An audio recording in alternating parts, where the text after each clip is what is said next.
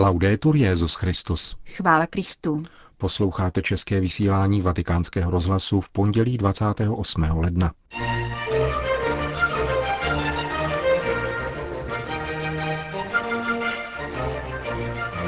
Benedikt XVI. vyhlásil plnomocné odpustky na Světový den nemocných.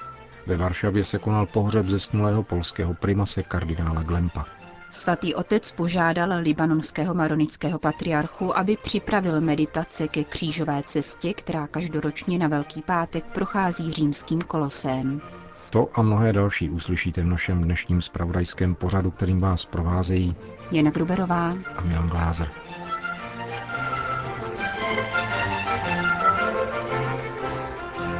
Zprávy vatikánského rozhlasu. Vatikán. U příležitosti Světového dne nemocných mohou nejenom jeho účastníci, ale také nemocní a ti, kteří o ně pečují, získat plnomocné odpustky. Rozhodl o tom Benedikt XVI. dekretem apoštolské penitenciárie z 18. ledna. Letošní připomínka Světového dne nemocných začne 7. února a vyvrcholí 11. února na svátek Pany Marie Lurdské v bavorském mariánském poutním místě Altetink. V každém z těchto dní může získat odpustky ten, kdo se zbožně účastní mše konané v souvislosti se Světovým dnem nemocných, ať už ve zmíněné německé svatyni, anebo v jiných místech určených místní církví za obvyklých podmínek, jimiž jsou svátostná spověď, svaté přijímání a modlitba na úmysl svatého Otce. Dále se doporučuje modlitba odčenáš, věřím Boha a některá mariánská modlitba a nezbytné je také zříci se závislosti na jakémkoliv hříchu.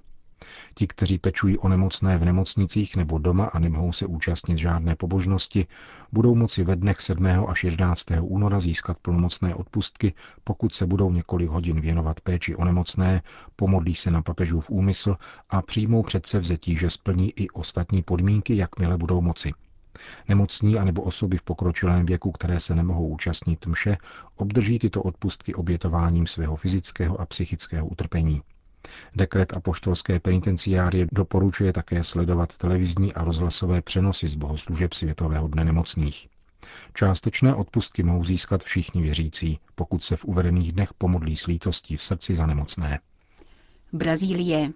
Svatý otec je zděšen tragickými důsledky požáru, který včera vypukl v diskotéce univerzitního města Santa Maria na jihu země. Stojí v telegramu, který papežovým jménem zaslal kardinál státní sekretář místnímu arcibiskupovi. Svatý otec ujišťuje o své modlitbě za oběti a vyjadřuje svou blízkost pozůstalým. Při požáru zemřelo 232 mladých lidí ve věku 16 až 20 let. Mnozí z více než 130 zraněných jsou hospitalizováni v kritickém stavu. Monsignor Helio Adelar Ruper, arcibiskup Santa Maria, hovořil pro vatikánský rozhlas o dramatu, které nesmí vést ke ztrátě naděje.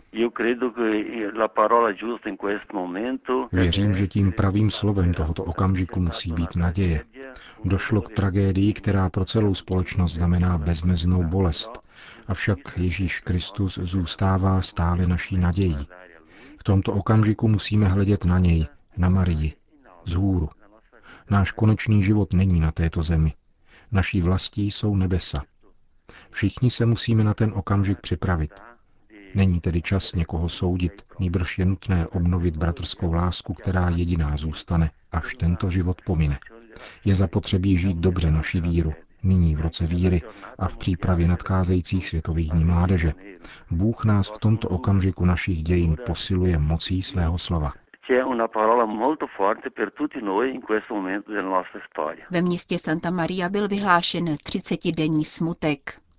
V Rio de Janeiro dějišti červencových světových dní mládeže se sešlo několik tisíc mladých na zádušní mši svaté, kterou sloužil tamní arcibiskup Orány Joao Tempesta. Vatikán, Libanon. Svatý otec prostřednictvím svého státního sekretáře požádal libanonského maronického patriarchu, aby připravil texty meditací ke křížové cestě, která každoročně na Velký pátek prochází římským kolosem. Benedikt XVI. tak chce vzpomenout své apoštolské cesty do Libanonu v září minulého roku a zároveň opětovně vyzvat k modlitbě za křesťany na Blízkém východě. Rozjímání napíši pod vedením kardinála Bečara Butruse Raio dva mladí libanonští věřící – Maronický patriarcha Libanonu ve shodě s papežem vyhlásil na včerejší neděli Den modliteb za Sýrii a všechny arabské země, spojený se sbírkou organizovanou místní charitou. Její výtěžek byl určen syrským uprchlíkům. V Libanonu jich je podle údajů OSN 220 tisíc, avšak podle ředitele libanonské charity může jejich počet být až dvojnásobný. Charita Libanon podporuje přímo více než 50 tisíc syrských uprchlíků, uvedl pro agenturu Fides otec Simon Fadul. Vatikán. Prefekt kongregace pro klérus komentoval nedávný apoštolský list Benedikta XVI.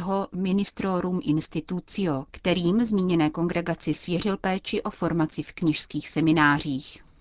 Tato kompetence přišla z Kongregace pro katolickou výchovu a týká se otázek pěstování a řízení veškeré formace, života a služby kněží i jáhnů, počínaje pastorací povolání a výběrem kandidátů kněžství, přes lidskou, duchovní, věroučnou a pastorační formaci v seminářích a formačních střediscích pro trvalé jáhny až ke stálé formaci způsobům plnění jejich služby a jejich sociálního a životního zajištění.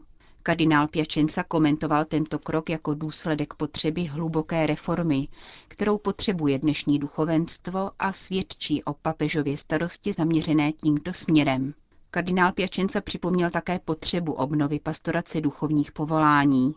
Podle něho je třeba se zbavit představ, které dominovaly během posledních desetiletí a redukovaly povolání na čistě subjektivní volbu, ačkoliv jde o odpověď na objektivní iniciativu Boží, zdůraznil prefekt kongregace pro klérus. Žádoucí obnova celé církve se odvíjí velkou měrou od kvality služebného kněžství, jak připomíná dekret druhého vatikánského koncilu o výchově ke kněžství, optátam Tocius. 50 let po koncilu je proto zmíněný přesun kompetence dohledu nad kněžskou formací pod naši kongregaci dalším krokem věrnosti učení koncilu a také následnému papežskému magistériu blahoslaveného Jana Pavla II., zhrnutému především v exhortaci Pastores da Vovobis, která zdůrazňuje vnitřní spojitost formace, která předchází svěcení, s tou, která následuje po něm. Ostatně již v době vydání této exhortace se hovořilo o spojení obou těchto kompetencí. Říká kardinál Mauro Piacenza. Varšava. Tisíce lidí se dnes účastnili v hlavním městě Polska pohřbu kardinála Josefa Glempa. Zádušním ši svaté předsedal krakovský arcibiskup kardinál Stanislav Dživiš spolu s téměř 90 kardinály a biskupy z Polska a ze zahraničí, mezi nimiž byl také pražský arcibiskup kardinál Dominik Duka. Pohřbu se účastnili polský prezident Bronislav Komorovský, předsedové obou komor polského parlamentu a mnozí další představitelé politického života v Polsku. Kondolenční list zaslal také ruský pravoslavný patriarcha Kiril, který zdůraznil nezlomnost a hlubokou víru zesnulého polského primase a připomněl jeho významný přínos k narovnání vzájemných vztahů mezi ruskou pravoslavnou církví a katolickou církví v Polsku, které vyvrcholilo loňskou návštěvou moskevského patriarchy a společným prohlášením obou křesťanských církví. Z Varšavy pro vatikánský rozhlas referuje Rafael Wončny. Homilie v čase mszy świętej, którą Homilí na zádušní mši pronesl nynější polský primas arcibiskup Josef Kovalčik. Připomněl, že kardinál Glemp musel čelit zlu vyhlášení výjimečného stavu a provázel církev nesnadnými časy transformace státního zřízení. Za cenę niezrozumienia i odrzucenia I za cenu nedorozumění a odmítnutí odvážně nazval dobro dobrem a zlo zlem a připomněl tak svým rodákům, čím je opravdová svoboda, jak je třeba ji uplatňovat a jak je třeba ji hájit, należy z, niej korzystać i jak należy jej bronić. Řekl arcibiskup Kovalčík. Na závěr mše svaté přečetl kardinál Kažimíř Nič fragmenty závěti zesnulého polského primase. Kardinál Glemp v ní vyjádřil poděkování Bohu za milost víry a z ní plynoucí skutky a prozbu o odpuštění za slova unáhlené kritiky, za zanedbání a slabosti. Na moją formację duchową ośmielam się to mówić pokornie. Osměluji se v pokoře tvrdit, že na moji formaci měli vliv boží služebník primas Stefan Višínsky a kardinál Karol Vojtyva, dnes blahoslavený Jan Pavel II.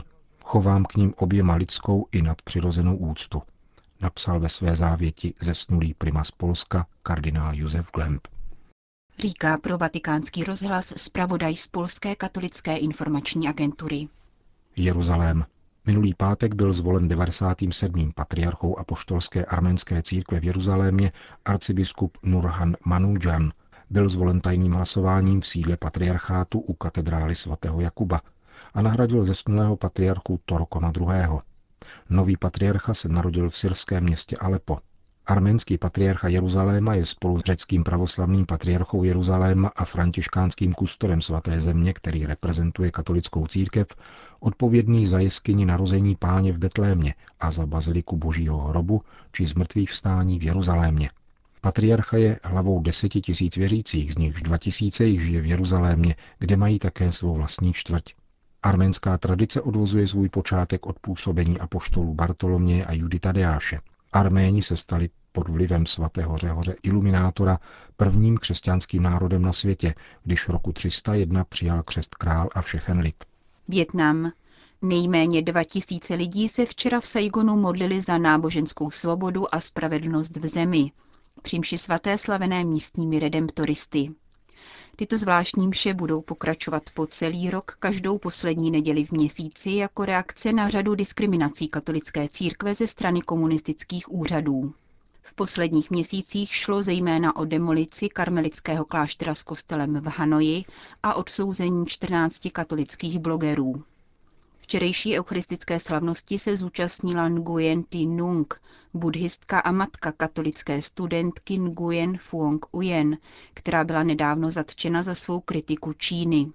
Provinciál redemptoristů otec Vincent Pham Trung Tan přítomné seznámil s osudem mladé vězenkyně a připomněl, jsme katolíci a je naší povinností modlit se za svobodu každé lidské bytosti tak, jak to činil Ježíš. Větnamská komise pro lidská práva oznámila, že bezpečnostní policie 24. ledna násilím odvezla z pracoviště dalšího blogera a aktivistu.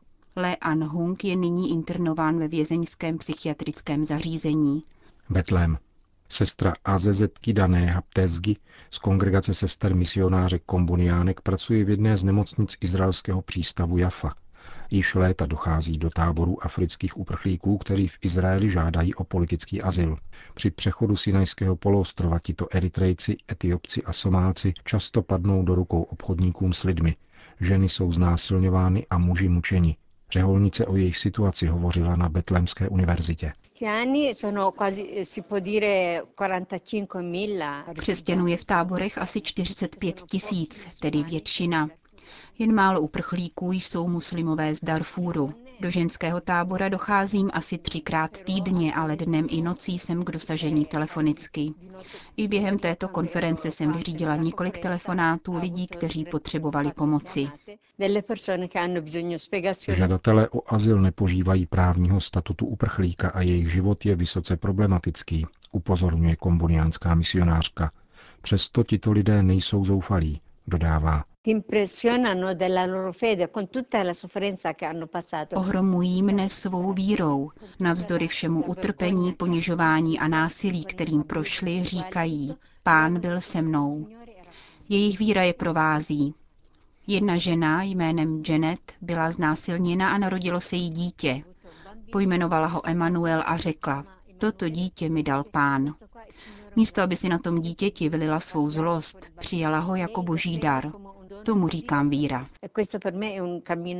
Sestra AZZ Kidan byla v nedávné době oceněna ministerstvem zahraničních věcí Spojených států amerických jako hrdinka v boji proti obchodu s lidmi. Ona sama však dodává, že se od afrických uprchlíků mnohému učí, zejména pak živé víře a naději.